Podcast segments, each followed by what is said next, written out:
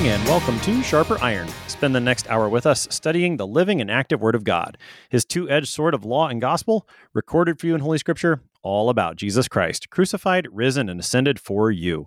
Thanks for tuning in this morning here on Worldwide KFUO. Christ for you, anytime, anywhere. I'm your host, Pastor Timothy Appel of Grace Lutheran Church in Smithville, Texas. Thank you to our generous underwriters on Sharper Iron, the Lutheran Church Extension Fund, where your investments help support the work of the Lutheran Church Missouri Synod. Visit lcef.org for more information. And Luther Classical College, a college for Lutherans by Lutherans, opening in fall 2025. Learn more at lutherclassical.org on this Tuesday, October 25th. We're studying Joshua chapter 11, verses 1 to 23. Joshua leads Israel in the conquest of the northern part of the land of Canaan as the Lord continues to give cities and kings into their hands. To help us sharpen our faith in Christ as we study God's Word today, we have with us regular guest, Pastor Jeremiah Johnson. Pastor Johnson serves at Glory of Christ Lutheran Church in Plymouth, Minnesota. Pastor Johnson, welcome back to Sharper Iron. Thanks. Great to be here. Give us some context to get started, Pastor Johnson. We're in Joshua 11. What should we know about the book? What's been happening leading up to this chapter? Right. That's actually a very helpful thing. So um, we can kind of divide it up so far into kind of just basically two sections. Um, chapters one through five, uh, you know, it's the death of Moses. Joshua assumes command. Um, and, but one thing to note that we're going to hear reinforced later on is that Joshua is simply continuing the commands given to Moses. There's, it's very important to understand the continuity between these and how Joshua is, he, he's a good soldier following orders. Uh, so we had we had a lot of uh, preparation work and whatnot. Them crossing over the, the, the Jordan, we had that similarity um, between the Red Sea and uh, and the Jordan. They both crossed, uh, uh you know, uh, crossed on dry ground. And so it automatically invites us to be thinking of this really as we might say, a either the continuation or Exodus stage two. That'll come into play a little bit later on. Um, and we started off though with a pair of um, started off with a pair of conquests. There was Jericho and Ai. Uh, and of course, Jericho, everybody knows the story of Jericho. Uh, you know, they march around the city seven times, blow the trumpets and all that good stuff, and the uh, the walls come tumbling down. Now, of course, as I'm sure you guys discussed already, is that one of the things that, that the, the unusual conquest of Jericho underscores that we're going to still see continue today is the fact that this is not the brilliant military strategy of the Israelites. This is the Lord fighting for them. It reminds me of that passage back in, um, I want to say, what is it? Exodus 12. You know, um, the Lord will fight for you. You only have to be still. Uh, you know, he told the Israelites as they're leaving Egypt. And I think that theme has not been dropped. And so, um, now, of course, when they go and uh, we've got the the interluding uh, or the intervening part about um, how they, they weren't supposed to take anything. And Achan takes some of the spoils of war for himself, which, by the way, was normally that's how you would have done it, right? You know, you're you're the victors, you get to take whatever you want. But not so with the Israelites. This this idea of things devoted to destruction or things simply devoted to the Lord. In other words, this is the Lord's battle, and therefore they're the Lord's spoils, and he can do with them as he chooses, and the people can't. And so we see that kind of uh, on display then what happens when the Israelites don't follow the rules. They go to uh, to conquer uh, Ai, which is of course a much smaller town with uh, with much uh, less significant uh, fortifications, and they fail miserably. And uh, and the whole point of that is to contrast the fact that that when you know when they're following the Lord's commands, things go well. When they don't follow the Lord's commands, when they do things their own way, doesn't go well. Hmm. So then we kind of transition in pair uh, chapters nine through 11. We sort of have the rest of the story, the rest of Canaan, and it's summarized rather quickly. First, we have the Gibeonites, and they're the ones who kind of trick Israel in thinking they're far away. And they're the only people in the land who essentially plea for peace. Um, and there's some debate whether or not, like, how noble are the Gibeonites really? Are they actually repenting and whatnot? I'm sure you covered that all already. But then we get these last two chapters of the section, chapters 10 and 11. Um, chapter 10 basically is the southern campaign with the five allied kings of the Amorites um, and how, you know, Joshua and uh, the Israelites, they conquer them. And now today in chapter 11, we're going to get the northern campaign, uh, the, the kings of Hazor and some of the other cities as well. So that's, uh, that's in a nutshell. All right. Well, that, that sounds good. And we want to keep in mind that the Lord is doing the fighting. That's what we saw at the end of chapter 10, particularly, where this long section of just one city after another, not a whole lot of battle details, but that was standing in the background the whole time. And that continues to be in the background of our text today. So we're going to read Joshua chapter 11 this morning. When Jabin, king of Hazor, heard of this, he sent Jobab, king of Madon, and to the king of Shimron, and to the king of Achshaph, and to the kings who were in the northern hill country, and to the Arabah south of Kinneroth, and in the lowland, and in Naphoth Dor on the west, and to the Canaanites in the east and the west, the Amorites, the Hittites, the Perizzites, and the Jebusites in the hill country, and the Hivites under Hermon in the land of Mizpah. And they came out with all their troops, a great horde, in number like the sand that is on the seashore, with very many horses and chariots. And all these kings joined their forces and came and encamped together at the waters of Merom to fight against Israel. And the Lord said to Joshua, Do not be afraid of them, for tomorrow at this time I will give over all of them slain to Israel. You shall hamstring their horses and burn their chariots with fire. So Joshua and all his warriors came suddenly against them by the waters of Merom and fell upon them. And the Lord gave them into the hand of Israel, who struck them and chased them as far as Great Sidon and Misrephoth Maim, and eastward as far as the valley of Mizpeh. And they struck them until he left none remaining. And Joshua did to them just as the Lord said to him. He hamstrung their horses and burned their chariots with fire. And Joshua turned back at that time and captured Hazor and struck its king with the sword, for Hazor formerly was the head of all those kingdoms. And they struck with the sword all who were in it, devoting them to destruction. There was none left that breathed. And he burned Hazor with fire. And all the cities of those kings, and all their kings, Joshua captured, and struck them with the edge of the sword, devoting them to destruction, just as Moses, the servant of the Lord, had commanded. But none of those cities that stood on mounds did Israel burn, except Hazor alone. That Joshua burned. And all the spoil of these cities and the livestock the people of Israel took for their plunder. But every man they struck with the edge of the sword until they had destroyed them, and they did not leave any who breathed. Just as the Lord had commanded Moses his servant, so Moses commanded Joshua, and so Joshua did. He left nothing undone of all that the Lord had commanded Moses. So Joshua took all that land, the hill country, and all the Negev, and all the land of Goshen, and the lowland, and the Arabah, and the hill country of Israel, and its lowland from Mount Halak, which rises toward Seir, as far as Baal Gad in the valley of Lebanon below Mount Hermon. And he captured all their kings and struck them and put them to death. Joshua made war a long time with all those kings. There was not a city that made peace with the people of Israel except the Hivites, the inhabitants of Gibeon.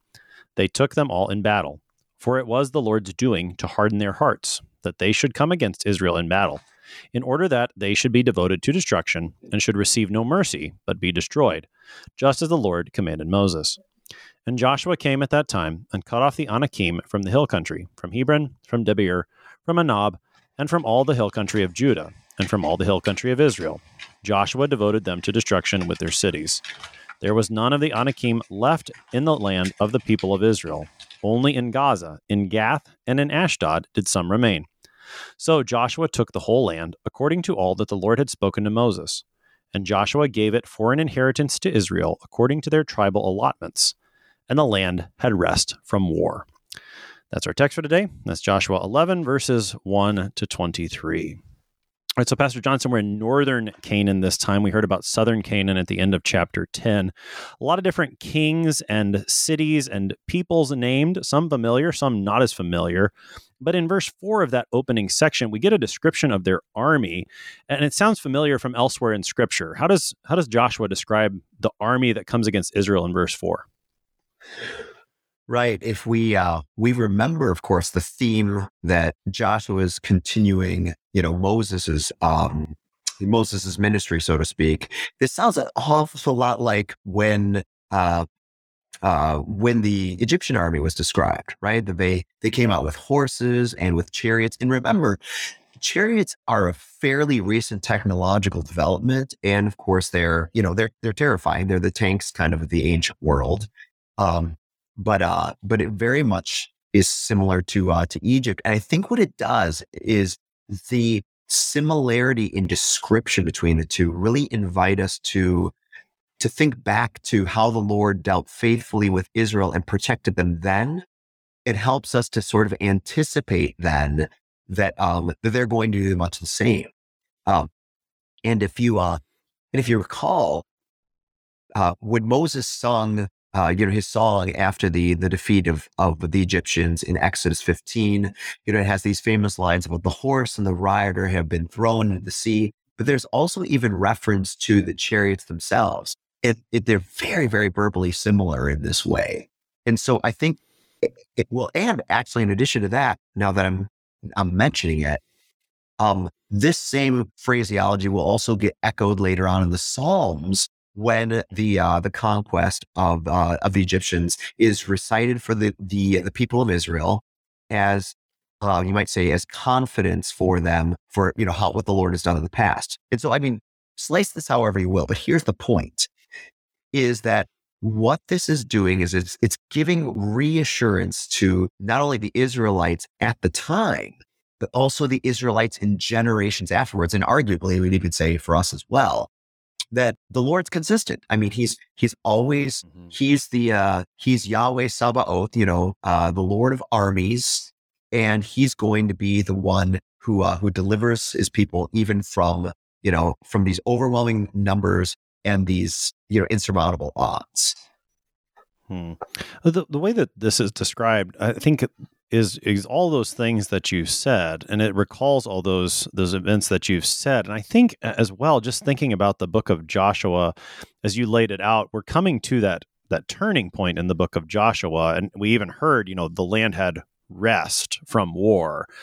It seems like this description of the army, this is the the final battle. I mean, and you can kind of you get a sense of that from the description, not only in the in looking backward to, for example, the Red Sea crossing, as you've mentioned, but also even looking forward and other accounts of battles. And I, I know we're going to get, I think, toward the Book of Revelation in, in the end, anyways.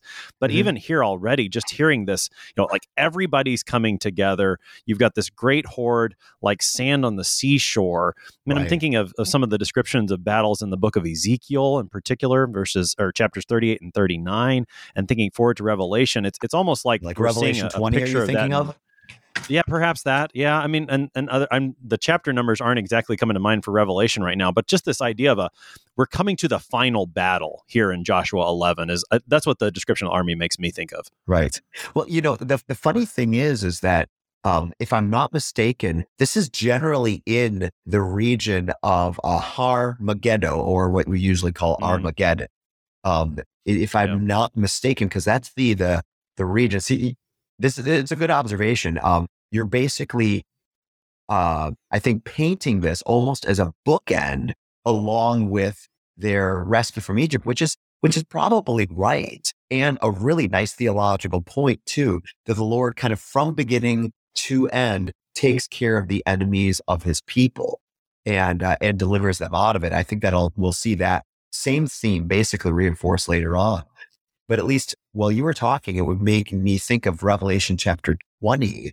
Um, uh, and you'll notice some of the similarities in terms of the description about how they're uh, the sand on the seashore. It's and it says in Revelation 20, it says they will come out and deceive the nations that are at the four corners of the earth, Gog and Magog, to, to gather them for battle. Their number is like the sand of the sea. You have almost exactly the same phrase there in Joshua yeah. 11 and they marched over the broad plain of the earth and surrounded the camp of the saints in his beloved city. This is always my favorite part.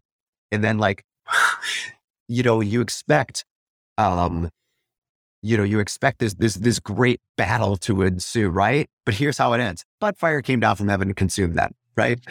it wasn't this giant colossal battle, you know, with lances flashing and swords slashing. It was, you know, the Lord just basically sends fire down from heaven. And you notice you notice that the uh, the Saints don't even fight. And so I think you're right to connect this with Revelation because once again, um, as you read in here, we saw at least three or four different um, times that it was the Lord who emphasized that he was fighting. If you look at it, verse six, um, if you don't mind, I'm going to turn right. I'm going to turn back to that here. Uh, Go right ahead. Yeah, back in verse six, he says, "Don't be afraid of them, for at, tomorrow at this time, I will give over all." That's the Lord talking. Slain Israel. He's going to give them over. Then, in, again in verse eight, it says, "The Lord gave them into the hand of Israel." Uh, and then finally, in verse 9, probably not quite as clearly, but the, uh, the Lord did to them, or uh, sorry, Joshua did to them just as the Lord had said to him. So, I mean, you clearly see that, that the Lord is not only, he's the architect of this battle, but he is also the victor as well. And Israel is mm. just kind of there along for the ride. Sure. I, I, think, you know, Israel in Joshua 11 plays a more active role right. than what you read from Revelation 20. And, and even in the Red Sea crossing, they play a more active role. But still, the subject and verbs that we encounter in Joshua 11 do lead us to see that the Lord is the one who's doing it. Even as, and we talked a little bit about this in the text from Joshua 10 at the very end, where, where you see Joshua and all Israel are doing this, but there's the Lord is also doing it. And, and that continues certainly into Joshua chapter 11. And I think in the verses that you pointed out, even as, as for example, Joshua did to them, just as the Lord said to him, earlier in, in that section where it says, oh, where did it go? The Lord gave them into the hand of Israel, who struck them and chased them as far as I mean, that's the Lord doing this. Right. And and that's an important thing to keep in mind, certainly for the book of Joshua. And and as we said, going forward all the way to the book of, of Revelation, that the Lord is the one doing the fighting. Right. And, and he does so here for for Joshua and Israel. Well, and I think there's a nice parallel here too with the way that we talk about faith as well.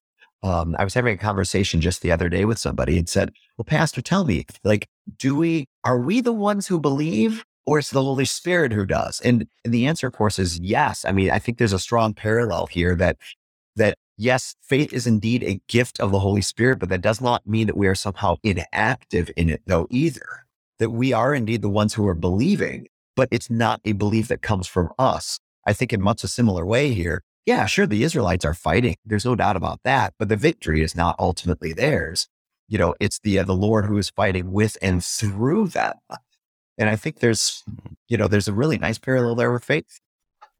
Mm, yeah, I think so. Was, when you started talking about faith, the the verse that came to my mind is in First John chapter five. I'm going to try to find it where where and I because I want to say it as as he says it. He talks about overcoming the world. It, yeah, First John 5 verse four. For everyone who has been born of God overcomes the world. And this is the victory that has overcome the world, our faith. You know, how how is it that faith actually overcomes the world? It is because faith receives what God is doing. Right. And that's certainly been the case in the book of Joshua. As you pointed out with the contrast between Jericho and Ai earlier, when they listen to the Lord's word and trust him and do what he says, they overcome. But when they don't, they lose. And, and chapter 11 is just more of the same and and kind of this fever pitch leading to the climax the lord is is finishing off these final enemies even as they all gather together.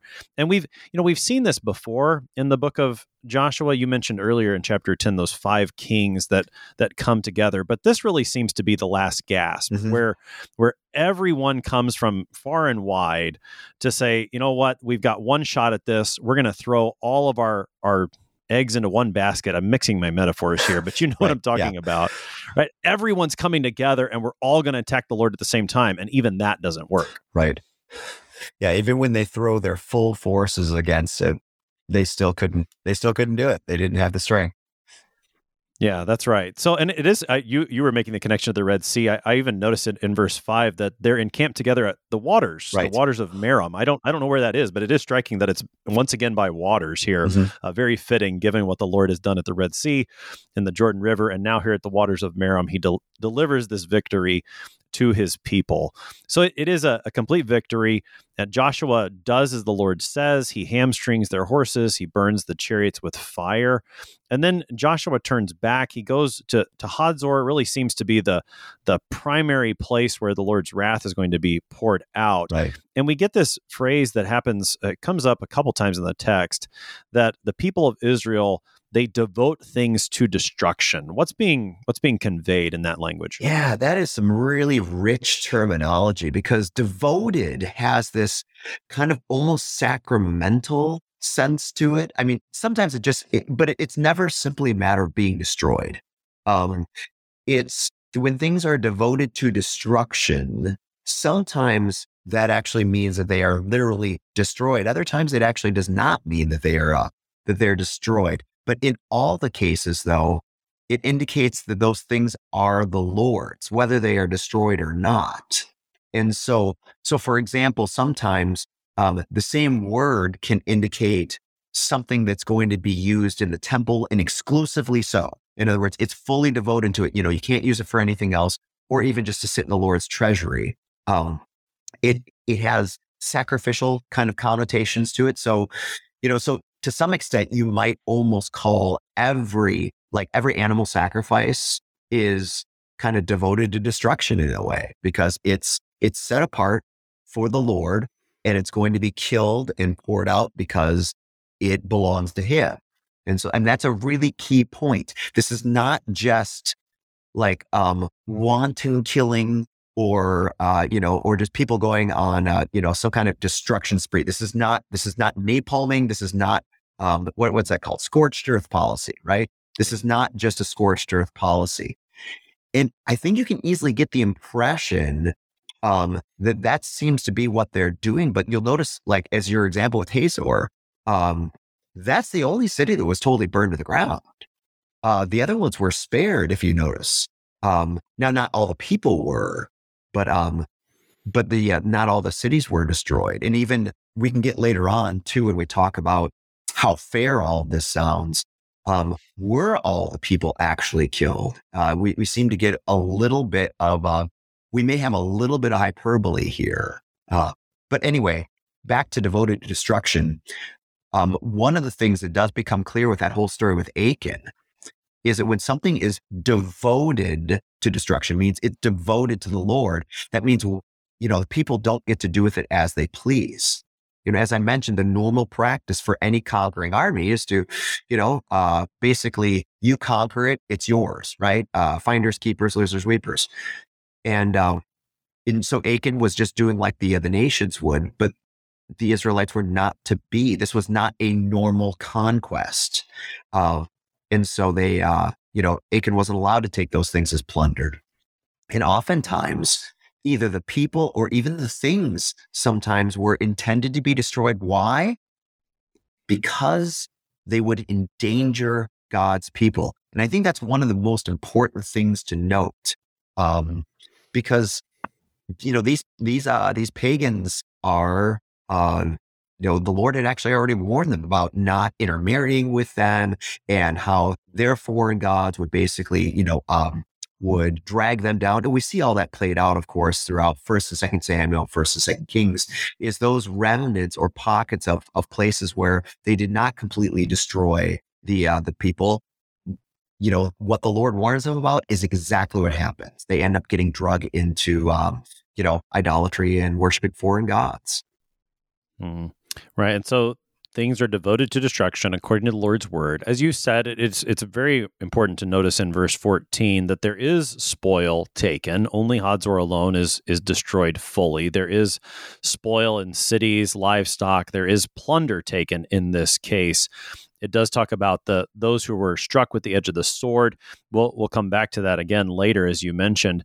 In verse 15, we we find out that this was what the Lord commanded Moses, and Moses had commanded Joshua, and Joshua does faithfully. It's been a little while since we've talked about Moses. I mean, Moses always looms large over the Old Testament, and and particularly in the book of Joshua, as he's he died right at the beginning of the book, and yet it's been a while since we've thought about Moses. We've got about just a couple minutes here, two minutes before the break. Pastor Johnson. Help us to, to get started on what we we see by the mention of Moses here in verse 15. Right. Like I mentioned earlier, there's this profound continuity because, you know, Moses, he was the guy who the Lord appointed, um, you know, as, you know, as his prophet and representative, uh, you know, for, for Israel. And so you can see here a really nice chain of command, right? God instructs Moses, Moses instructs Joshua, and Joshua carries it out. Um, and I think, okay, that I mean that's a fine observation, but I think there's a couple of things to be learned from all this. I mean, first of all, you'll notice that Joshua, unlike Moses, doesn't seem to like talk directly to God a lot. Um, hmm. and I think especially, you know, in a uh, in a time and age, I think where we have you know, um, so many people put a put a priority on, you know, kind of what I would call a soft, direct revelation from God, if that makes sense. You know, people often talk about it. I'm not trying to cast um, aspersions on on them, but many well and meaning uh, Christians will say, well, you know, God laid this on my heart, or God communicated to me. He said this to me. He revealed that to me. And um, we have such a priority, it seems like, on in American Christianity on, you know, hearing words directly from from the Lord. But shouldn't we pause here a moment and notice, I mean, amongst other problems, uh, that Joshua doesn't need that. that uh, that mm. whatever the Lord spoke to Moses, he regarded as coming from the Lord. In other words, it's not like Joshua has a lot of instances where God directly speaks to him, but that um, you know, that essentially the sort of um, revelation passed down through Moses because he's a faithful witness, that was good enough for Joshua. And in many ways, I, yeah, Go ahead. Well, I just going to say, I, I, think that that's a fantastic point, and I, I want to explore that, but we do need to take our break. So, so we're going to leave off with that. That Joshua receives a mediated word from the Lord, and he listens to that word of the Lord through Moses. That's going to provide a connection for us still today. You're listening to Sharper Iron on KFUO. We're talking with Pastor Jeremiah Johnson this morning. We'll be right back. Please stick around.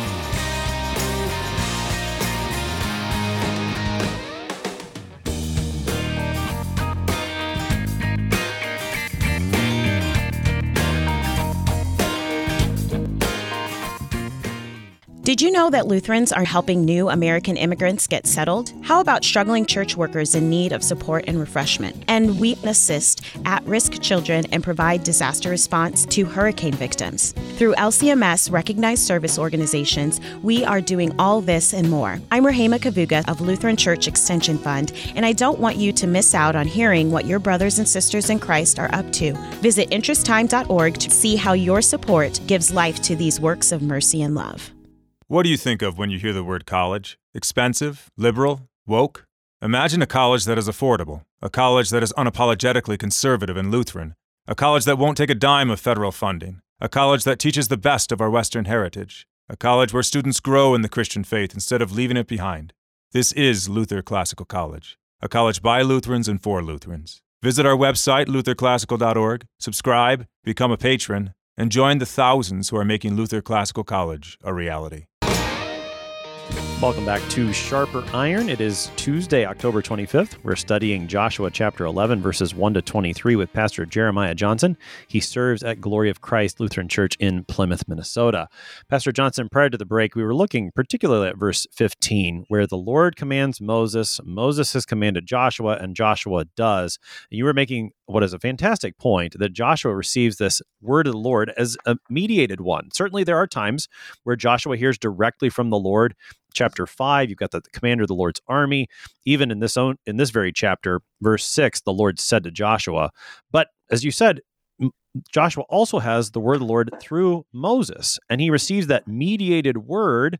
Uh, why is that still important for us today? Pick up where we took a break. Right. So uh, maybe to put it a little bit differently the mediated word is not a second rate word and I think we need to be really acutely aware of this because I mean, I even had this, you know, instance. Uh, somebody asked a question about some uh, in my confirmation classes last week uh, about one of her friends, and she just basically said, "Well, w- w- why do people insist on this?"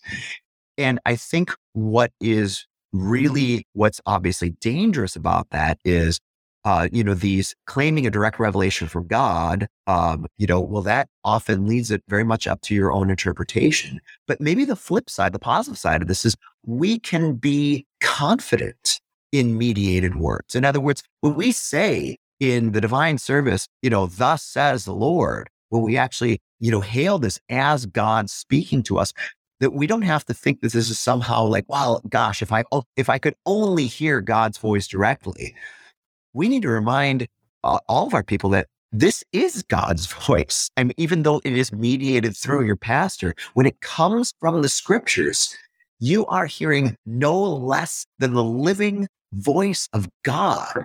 And that we can actually, you know, we can take that to the bank, so to speak. And um, I mean, because that that's what underlies our confidence in um, you know, in uh in the preached word, but also in the sacraments as well because those are all mediated words as well. I mean, Jesus does not come down directly and speak in a disembodied voice. This is my body. This is my blood. But it's no less his words, his voice, when the pastor is the one who gets to uh, to speak uh, to speak it, and he ends up uh, being the one through whom is being spoken. So, I mean, all the great stuff that's going on on Sunday mornings is all mediated, and we don't, you know, we ought to give thanks for that and not, we should never apologize for it. That's for sure. Mm, that's right. Yeah. And and when it says, you know, that this is what the Lord commanded Moses and Moses commanded Joshua, not only was that a verbal command that Moses gave to Joshua, but Moses wrote stuff down yeah, too. Yeah. I mean, keep in mind that Moses wrote down uh, the first five books of the Old Testament, and, and a lot of that is, I mean, that's there for Joshua. So, you know, just like we have the written word of God, Joshua had the written word of God too. Uh, how is, uh, I mean, and you, you have a few more thoughts here, I think, Pastor Johnson, on how does how does this connection with Moses speaking to Joshua, Joshua doing, or the Lord, Moses, Joshua. How does that even point us toward Jesus? Yeah, I mean, in many ways. And first, we uh, we recognize that Joshua and Jesus they you know they got the same name. Uh, Yeshua is is uh, Joshua in Hebrew, and Jesus is just the Greek version of that. And so he's he actually shares the same name, which I think invites the comparison. Although I'm sure there were plenty of Joshua's back in Jesus's day. So it's not like just because you got the name that somehow means something. But um, I think there's an interesting contrast, though, between Jesus and Joshua, even though they share the same name. And that is uh, Joshua is the one who's clearly under Moses, right? I mean, he's the he's the successor of. But in many ways, Jesus gets portrayed not just even as Moses' equal, which is kind of a step above Joshua, but of course, you know, superior to uh, uh to Moses, right? Because um, if you remember in uh, oh, where is it? It's in Deuteronomy chapter 18. Uh, you know, Moses predicts that there will be one, you know, like him who will speak the word of God uh, to his brothers. And uh, and on Transfiguration, who do you see who shows up? It's Moses and Elijah. And Jesus is talking with them about his own exodus, kind of showing his, you know, I mean, Jesus is the true mountain guy, and Moses is just the secondary one, right? Um, and then, of course, there's um, there's a number of other places where Jesus himself not only proclaims but is proclaimed as being superior to Moses. There's, of course, the, the classic Hebrews three passage which talks about Jesus being superior to Moses because Moses only points ahead to Christ. And so this is where, in many ways, Jesus is not just Joshua, but he is sort of the, the true Joshua. Hmm. Well, I mean, it, just to you know, if we if we were to put Jesus, or if if we want to see Jesus in verse fifteen, then we should we could read it like this: just as Jesus commanded Moses his servant. Yeah, yeah. So Moses commanded Joshua, and so Joshua did. Ultimately, yeah. the, the Lord who is speaking here, that's that's the Son of God. Right, right. Yeah. Yeah. So so we're always going to see Jesus in the Old Testament, and, and we see him certainly here in, in Joshua chapter 11. After verse 15, then we get to a, a, bit of a summary here, and we get a description of geography and, and how Joshua has been making war a long time, and, and a mention again of the Gibeonites. You mentioned them earlier as the, the one group that attempts to make peace, and, and the way they went about that, you know, we, we had that conversation in Joshua 9. Uh, but in verse 20, uh, we come to these words that are maybe difficult for us to hear. It was the Lord's doing to harden their hearts, that is, the inhabitants who went to battle against Israel. This language of the Lord hardening the heart That shows up in the book of Exodus. It's it's difficult for us to hear. And even even earlier, you alluded to this already, Pastor Johnson, in verses like verse 14, where the text says that every man they struck with the edge of the sword until they had destroyed them. These are these are often troubling to us and, and give us a picture of God that that perhaps we're just not sure what to do with. And in fact, I, I received a, a, listener email from from Steve asking about this very thing. So I'd, I'd, like to to have you address it for us, Pastor Johnson. This is what what Steve writes. It says the Lord tells Joshua to completely destroy the inhabitants currently residing in the promised land. Men, women, children, all livestock, etc., are all to be destroyed. These are very harsh words from our Lord. There is no mercy for the people living there. Scripture does explain that the people were living in great sin, doing very evil things. God has every right to judge them. But God doesn't destroy the people himself like Sodom and Gomorrah. He has Joshua and the Israelites carry out this destruction. Yet God just gave the Israelites the commandments not to murder, not to steal, not to covet. Also, we know God does not desire the death of a sinner, and Jesus says we should love our enemies. It's difficult to understand how God could approve of or direct the complete destruction of an entire group or race of people. Could you please talk about how to reconcile the destruction of entire groups of people, even little children, in the promised land, and, and reconcile that with the Ten Commandments, such as you shall not murder, and two, reconcile that with what Jesus teaches us? So, Pastor Johnson, that is, is Steve's question. I think it very much relates to some of the issues at play in, in Joshua 11. I'm going to let you have at it. Yeah, a very excellent question it is, although not not an easy one. He's uh, certainly not the first one to ask this question. Let's start with the hardening of their hearts. The first thing we should notice about the hardening of their hearts is that the Lord, whenever the Lord hardens hearts, it's always in response to someone's rebellion, not as a cause of. It, it, as you already alluded to it, the classic example, of course, is is Pharaoh with the Israelites you know, he was the one who first hardened his heart multiple times as, you know, the Lord sent, uh, you know, plague after plague after plague, which is, which is really the opportunity for Pharaoh to change his mind. That is to repent. And he doesn't take it. And eventually what the Lord does is he's the one who ends up hardening Pharaoh's heart. In other words, he essentially, you know, to use New Testament language, sort of gives him over to uh, to the uh, the tempter, right? He gives it he gives him over to Satan, he might say. And so here too, uh, you know, as Steve rightly noted, is that this is not just out of the clear blue sky with a bunch of really innocent people. Now, I mean, now mind you, um, from a broad theological stance, are any of these people righteous? Are any of them innocent? No. I mean, like just like uh, Romans chapter three tells us, you know, should the Lord choose it, he he's in his own um, right to punish any of us in this way. And so that should really give us, uh, you know, a pause that to some extent that, you know, are they innocent? No, they're not. But the real, but what the scriptures have made very clear is that the, the Lord has indeed been patient uh, with the Canaanites. If you remember all the way back to Abraham, you know, there's uh, several comments um, about how, like uh, in Genesis 15, um, he uh, he specifically mentions that I believe their their sin had not come to what is it something like um, full measure. I believe is the phrase. And yeah, it hadn't been filled up. Yeah, filled up. Like that's that. right. And so, I mean, the Lord's got his eyes on this for a long time. He gives them sort of every opportunity, and that's like, uh, you know, and that's what like seven hundred years prior. And so it kind of reminds you of the passage from the New Testament. You know, the Lord is not slow as some would consider slowness, but that, you know, he's basically waiting for people to repent. I'm paraphrasing, but that's the gist of it. And so, you know, the real, I mean, I think you could equally ask the same question why does the Lord give them so much time to actually repent? Um, hmm. there's a couple of details though that Steve asked that I still want to address specifically. First of all, he says, you know, he's just got the command not to murder. And this does actually not qualify as murder, uh, at least uh, not the way that it's been framed up, simply because the Lord's the one who gives them the command. Um, you know, it might be, if we had more time, it'd be really fruitful to talk a little bit about Luther's little tract about whether or not a soldier can be a Christian. There's lots of good stuff in there that actually would kind of cross apply. But the short of it is, is that there's a word to, for killing and there's a word for murder in um, you know, in the Old Testament. And this does not qualify as murder because this is not one person seeking vengeance, you know, upon another. They are simply following the orders of, uh, you know, of their Lord and King, you know, uh, and so now, is it possible that they might have had, you know, some kind of other sinful disposition in their hearts? Sure, but we are we don't know that, we're not told that. Um, mm-hmm.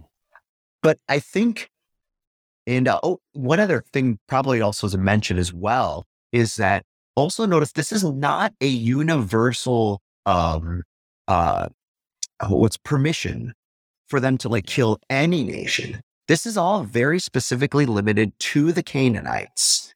And um and we do we should keep in mind that you know even though um this is not good that they all have to die, I think this actually tells us something about the nature and the perniciousness of sin that um, much like how Achan, his whole family ended up dying, uh, you know, for his sin, I think we sometimes underestimate how infectious sin can be. And as I, I mentioned earlier, that we do notice that the uh, the nations and the peoples whom the Israelites do not drive out and or kill, they end up becoming a thorn in their side. But I think there's one more point to add to all of this. And I think this is always something we always, um, I'm not sure how to say this, but perhaps keep in balance, keep in the back of our mind. And perhaps put very bluntly is that um, the Lord is not subject to our sense of justice. I mean, in the sense that, um, you know, the Lord being the Lord, um, at the end of the day, he can do as he chooses. That, in other words, our oftentimes our opposition to whether the way that the Lord has acted is sometimes just as much that we feel like he's being mean according to our standards. And I think we need to be really careful. I'm not saying that Steve is doing this, but I think this is a propensity of all of us is to try to essentially stand in judgment over the Lord's own actions as if he's answerable to us rather than the other way around. So I think that's an important point we always need to keep in mind. Mm, well, I think um, Paul makes a similar point in the letter of, to the Romans, particularly right. Romans nine and eleven through eleven, where he deals with the the salvation of Jews and Gentiles and why why those who received the promises originally weren't weren't saved. And even you know, I mean, as we think about this, I, I think as we ask questions like this, which as you said are good questions to ask mm-hmm. and, and certainly difficult ones, they are intended finally to drive us to Christ crucified. And and you know, from the letter of the Romans, where where Paul makes that beautiful turn in chapter three, and he's he's talking about, you know, there's no distinction. All have sinned and fall short of the glory of God and are justified by his grace as a gift. It's, it's hard to break this up. Through the redemption that is in Christ Jesus, whom God put forward as a propitiation by his blood to be received by faith. And I think these these words that follow really apply to what we're talking about. Paul says this was to show God's righteousness because in his divine forbearance he has he had passed over former sins. It was to show his righteousness at the present time so that he might be just and the justifier of the one who has faith in Jesus. God is is righteous. What he does shows his righteousness. He does show himself to be just and the justifier of the one who has faith in Jesus. I really think that that again it, it doesn't make the question like easier, I suppose. Right. But I, I think it does point us ultimately, as you said, to the Lord as the one who who is just, who does do what is right, and and to save anyone at all is is gracious and merciful, slow to anger, abounding in steadfast love. I, I think I, I we talked a little bit about this previously in the book of Joshua, that you know even in the midst of all of these people being destroyed and and receiving what their unbelief has earned them, you do have that wonderful example of Rahab mm-hmm. in in Jericho, who at the at the eleventh hour is brought to faith and and so is saved. And it, you know, I mean, there I think is a great example of of what Steve points out in his question that God doesn't desire the death of the sinner. And even right before Jericho is about to be destroyed, here is Rahab and her family who are brought to faith, and so they are saved. And it, I mean, even at this this late hour, it, it's not too late for the Lord to do his his saving work and Rahab's evidence. Right. No, I think yeah. so. So go ahead. I was going to say you illustrate well the um, the observation that Luther made that really apart from Jesus, um, you know, the Lord, especially in the Old Testament, is is mystifying and um and even terrifying. But I mean, this is where we, as we see, you know, Joshua pointing ahead, you know, to Christ himself, this is where we see these glimpses then of this unexpected and frankly glorious mercy, you know, like said with Rahab and such. Hmm. So, Steve, that's a fantastic question. Uh, thank you for writing in. It's always a joy to hear from our listeners, to hear your questions, do our best to answer them on air. Pastor Johnson, thanks for for picking that up for us. As we as we look to the rest of the text, we mentioned this toward the beginning that Joshua 11 does start to wrap up the part of the book of Joshua that deals with the conquest, and and toward the end we get some wonderful language. L- looking in verse 23 particularly, where it says that Joshua gave it, the land, for an inheritance to Israel according to their tribal allotments, and the land had rest from war. Talk about particularly the matter of the inheritance and then the, the land having this rest from war. Right. I see so much gospel there in just that last half the verse. Uh, because inheritance, of course, this is terminology that's familiar to us from the uh, the promise with Abraham. And so we're not just, even though it keeps saying Joshua did exactly what Moses commanded, we're going back even further than that because um, we, we hear certain verbal echoes of, of, that actually scattered throughout this entire chapter. But, you know, God had promised, we, we have to remember, God had already promised this land to Abraham in Genesis 12 and 15 and 17. Um, and they've just been waiting forever. And I mean, I think, you know, perhaps in our more cynical times, especially if I would have been an Israelite back then, I would have said something like, uh, yeah, Lord. Uh, so anytime you want to get around to giving us that land, that'd be great. Right. I mean, it's hundreds and hundreds of years later, but the Lord, he doesn't forget his promises. And so I think it's it's fascinating that even after Joshua does all this, and I, I kind of wonder in like an alternate universe if Joshua was like uh was an unfaithful narcissistic guy, like if he would have tried to you know force himself to become king and take all this by force, but he doesn't he gave it as an inheritance to Israel according to the tribal allotments, which in other words means he's acknowledging the promise first made to Abraham. It's a gift from God. It's not plunder from conquest. And um, and so really this is all coming back full circle to the promises of Abraham because these are the people of Abraham. These are the people of God. And uh, and so they're finally getting what you know what has been long promised to them. But I also think that that uh, phrase "the land had rest from war" is a is a fabulous one because Hebrews four picks this up. Um, it said, let me just quote it. It says, "For if Joshua had given them rest, God would not have spoken of another day later on." And so then there remains a Sabbath rest for the people of God. For whoever has entered God's rest is also rested from his works as uh, as God did from his. Let us therefore strive to enter that rest so that no one may fall by the same sort of disobedience. But uh, what's implied here then is, okay, he, he gave them rest, right? Um, and so, oh, everything's happily ever after, right? No, the Old Testament, the Lord continues to talk about a day of rest even though here they had settled actually in their rest. In other words, where everything is supposed to be, where everything is divinely normal, where everything is put right into its place where it's supposed to be.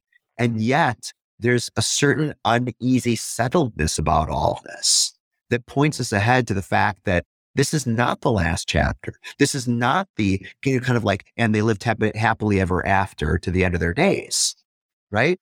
That in other words, they are anticipating another day, a truer rest later on. And I think this is where we are therefore, Hebrews invites us um, because we're used to usually seeing Jesus as being representative of the people of God. You know, the uh, the classic phrase is he is Israel reduced to one, which I think is a fine way of articulating it. You know, he is God's people on whom he's put their name, and he's finally the the ultimate representative of all of it. And likewise, then he also becomes uh, he himself is the temple, like he says in in uh, John chapter two, which by the way is the uh, the other place where he puts his name. But I think the dimension we sometimes forget the sort of the Old Testament connection is that Jesus is also the land.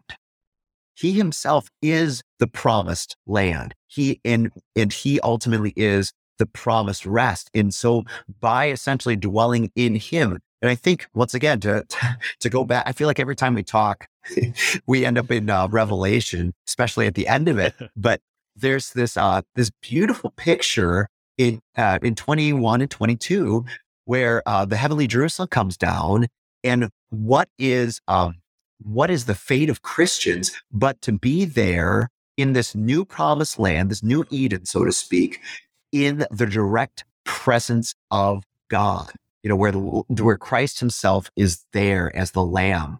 And uh, there we are in his rest. Why? Because Jesus himself is the promised land. Wherever he is, is the promised rest that he's given to us and, and, uh, and that we will inherit. And so this is not the final inheritance. The final inheritance is coming. Um, all of Joshua's conquests are only pointing ahead to Christ, who is the true rest that we will receive finally and ultimately on the last day.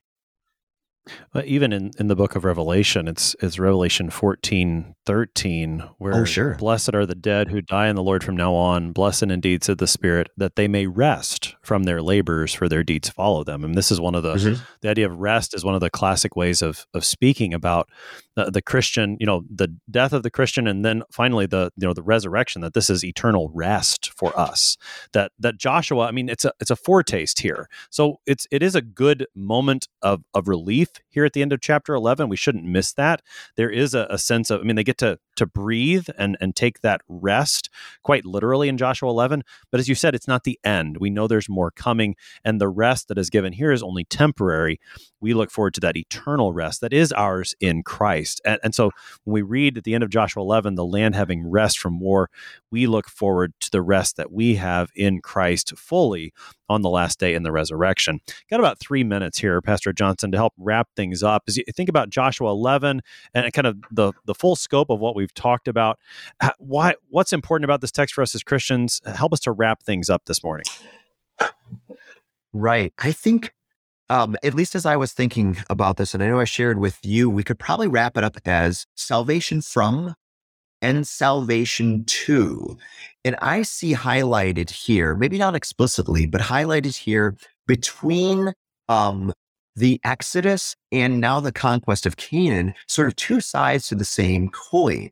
Um, that on the one hand, um, uh, you know, Joshua, which means Yahweh saves, the Lord saves. Um, you know, and uh, in Moses, then Moses um, if you remember back in what is Exodus, I believe, chapter six, uh, the Lord reveals how his name will be manifest when he delivers his people from their slavery in Egypt. And that's one of the really important ongoing themes is that what is he? He's delivering them out of something. They are slaves. They are not their own. They are being oppressed by the Egyptians, and the Lord will free them from that.